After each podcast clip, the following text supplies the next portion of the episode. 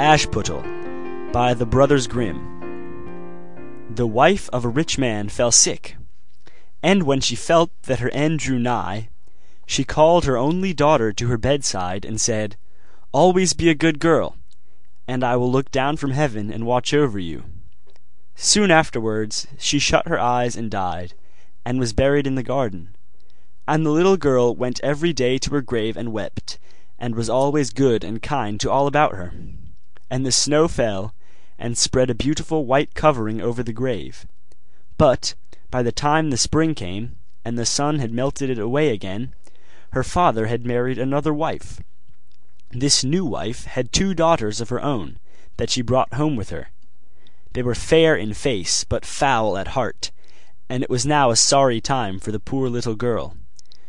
What does the good for nothing want in the parlour? said they. They who would eat bread should first earn it. Away with the kitchen maid! Then they took away her fine clothes, and gave her an old grey frock to put on, and laughed at her, and turned her into the kitchen. There she was forced to do hard work, to rise early, before daylight, to bring the water, to make the fire, to cook, and to wash. Besides that, the sisters plagued her in all sorts of ways, and laughed at her. In the evening, when she was tired, she had no bed to lie down on, but was made to lie by the hearth among the ashes; and as this, of course, made her always dusty and dirty, they called her Ashputtel. It happened once that the father was going to the fair, and asked his wife's daughters what he should bring them.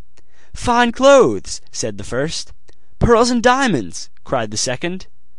Now, child, said he to his own daughter, what will you have? The first twig, dear father, that brushes against your hat when you turn your face to come homewards, said she. Then he bought for the first two the fine clothes and pearls and diamonds they had asked for, and on his way home, as he rode through a green copse, a hazel twig brushed against him, and almost pushed off his hat. So he broke it off, and brought it away, and when he got home he gave it to his daughter. Then she took it and went to her mother's grave and planted it there, and cried so much that it was watered with her tears, and there it grew and became a fine tree. Three times every day she went to it and cried, and soon a little bird came and built its nest upon the tree, and talked with her, and watched over her, and brought her whatever she wished for.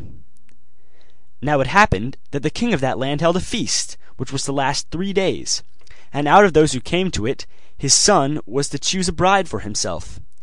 Ashputtel's two sisters were asked to come, so they called her up, and said, Now, comb our hair, brush our shoes, and tie our sashes for us, for we are going to dance at the king's feast. Then she did as she was told, but when all was done she could not help crying, for she thought to herself, she should so have liked to have gone with them to the ball. And at last she begged her mother very hard to let her go. You, Ashputtel, said she, you who have nothing to wear, no clothes at all, and who cannot even dance, you want to go to the ball? And when she kept on begging, she said at last to get rid of her, I will throw this dishful of peas into the ash heap, and if in two hours' time you have picked them all out, you shall go to the feast too. Then she threw the peas down among the ashes, but the little maiden ran out at the back door into the garden, and cried out, Hither, hither, through the sky, Turtle doves and linnets fly, Blackbird, thrush, and chaffinch gay, Hither, hither, haste away. One and all, come help me quick, Haste ye, haste ye, pick, pick, pick. Then first came two white doves, flying in at the kitchen window. Next came two turtle doves, and after them came all the little birds under heaven, chirping and fluttering in, and they flew down into the ashes. And the little doves stooped their heads down and set to work pick, pick, pick. And then the others began to pick, pick, pick. And among them they soon picked out all the good grain, and put it into a dish, but left the ashes. Long before the end of the hour the work was quite done, and all flew out again at the windows. Then Ashputtel brought the dish to her mother, overjoyed at the thought that now she should go to the ball. But her mother said, No, no, you slut! You have no clothes, and cannot dance. You shall not go. And when Ashputtel begged very hard to go, she said, If you can in one hour's time pick two of those dishes of peas out of the ashes, you shall go too. And thus she thought she should at least get rid of her. So she shook two dishes of peas into the ashes.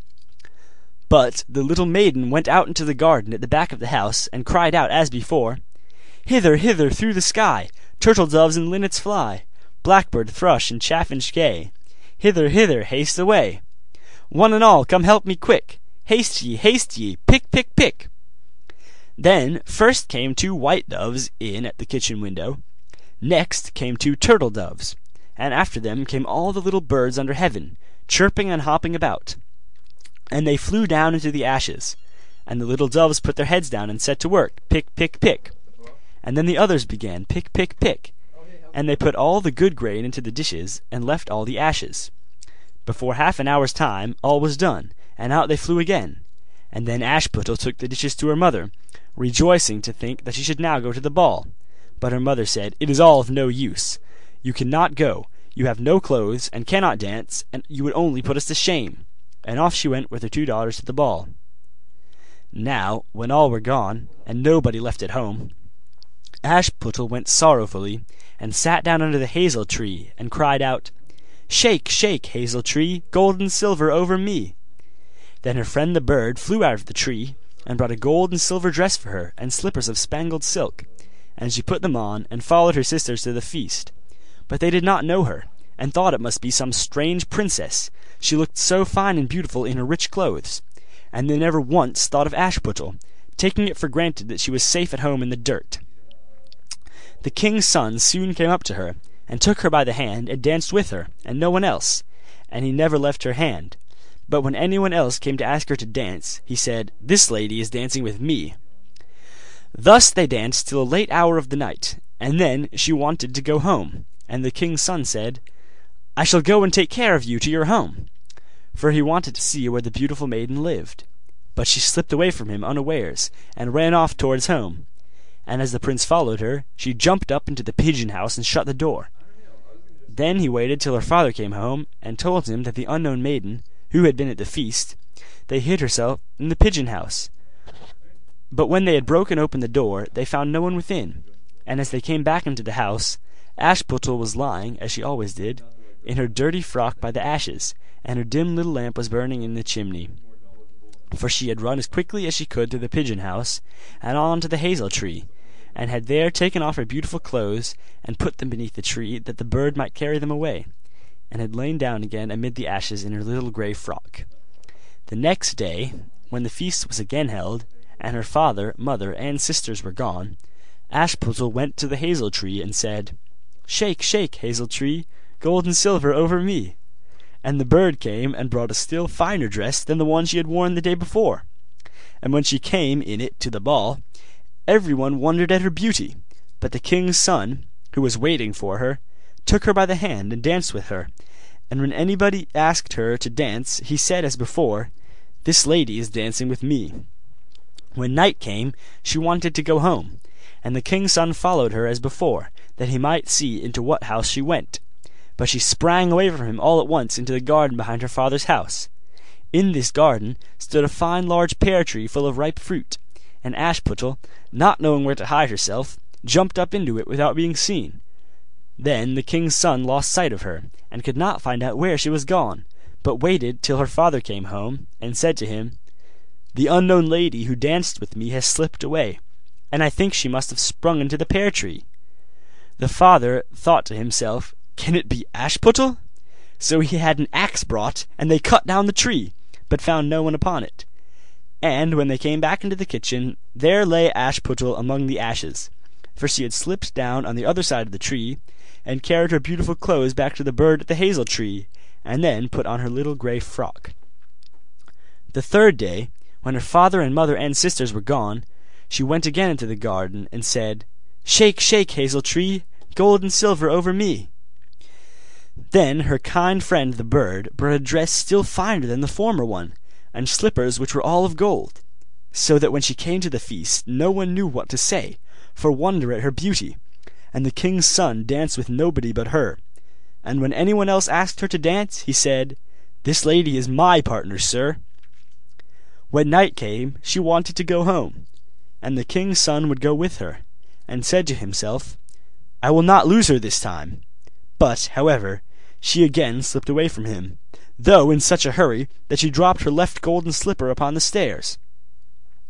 The prince took the shoe, and went the next day to the king his father, and said, I will take for my wife the lady that this golden slipper fits. Then both the sisters were overjoyed to hear it, for they had beautiful feet, and had no doubt that they could wear the golden slipper. The eldest went first into the room where the slipper was, and wanted to try it on, and the mother stood by. But her great toe could not go into it, and the shoe was altogether much too small for her. Then the mother gave her a knife, and said, Never mind, cut it off. When you are queen you will not care about toes, you will not want to walk. So the silly girl cut off her great toe, and thus squeezed on the shoe, and went to the king's son. Then he took her for his bride, and set her beside him on his horse, and rode away with her homewards.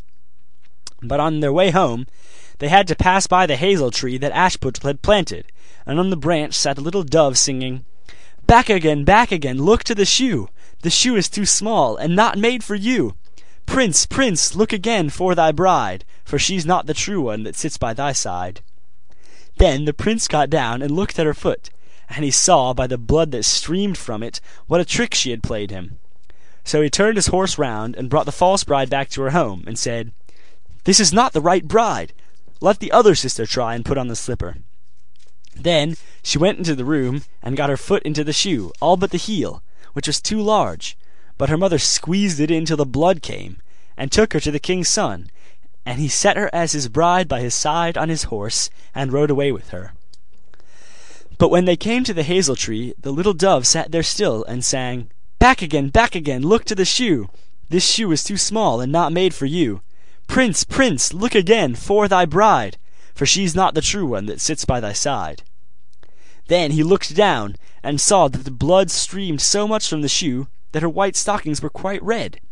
So he turned his horse, and brought her also back again. This is not the true bride, said he to the father. Have you no other daughters? No, said he, there is only a little dirty Ashputtel here, the child of my first wife. I am sure she cannot be the bride. The prince told him to send her, but the mother said, No, no, she is much too dirty. She will not dare to show herself. However, the prince would have her come, and he, she first washed her face and hands, and then went in and curtsied to him, and he reached her the golden slipper. Then she took her clumsy shoe off her left foot, and put on the golden slipper, and it fitted her as if it had been made for her and when he drew near and looked at her face he knew her, and said, This is the right bride. But the mother and both the sisters were frightened, and turned pale with anger as he took Ashputtel on his horse and rode away with her. And when they came to the hazel tree, the white dove sang, Home, home, look at the shoe! Princess, the shoe was made for you! Prince, prince, take home thy bride, for she is the true one that sits by thy side. And when the dove had done its song, it came flying, and perched upon her right shoulder, and so went home with her.